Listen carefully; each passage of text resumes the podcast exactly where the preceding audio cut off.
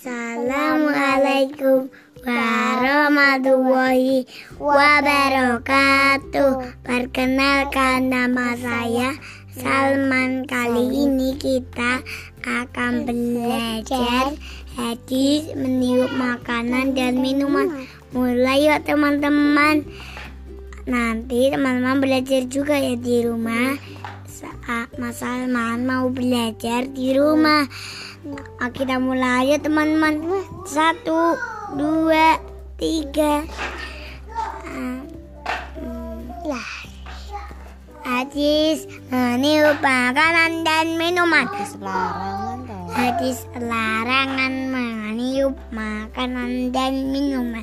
Anan Nabiya sallallahu alaihi wasallam.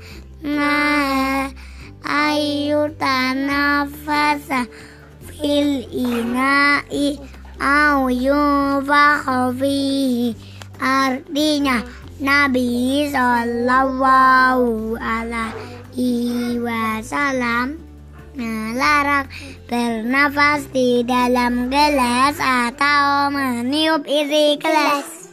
Animal.